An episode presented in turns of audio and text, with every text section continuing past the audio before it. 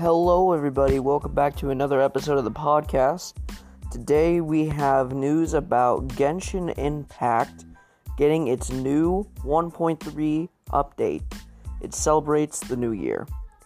Genshin Impact is one of the biggest success stories of 2020, and the free to play action RPG is showing no signs of slowing down this year. Beginning next month, the game's Teyvat settings will be celebrating the new year with the Lantern Rite event.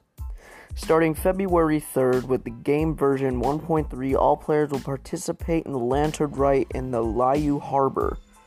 Those who will participate will receive a free 4 star Liyue character along with 1,600 prime, gen- prime gems.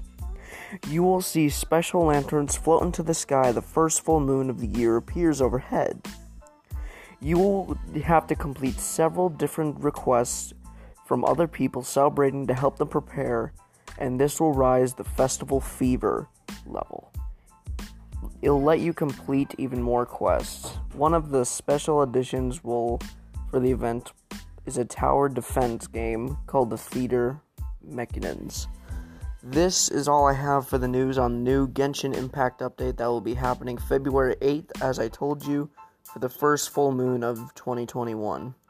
So if you guys have Genshin Impact, I suggest that you get it now.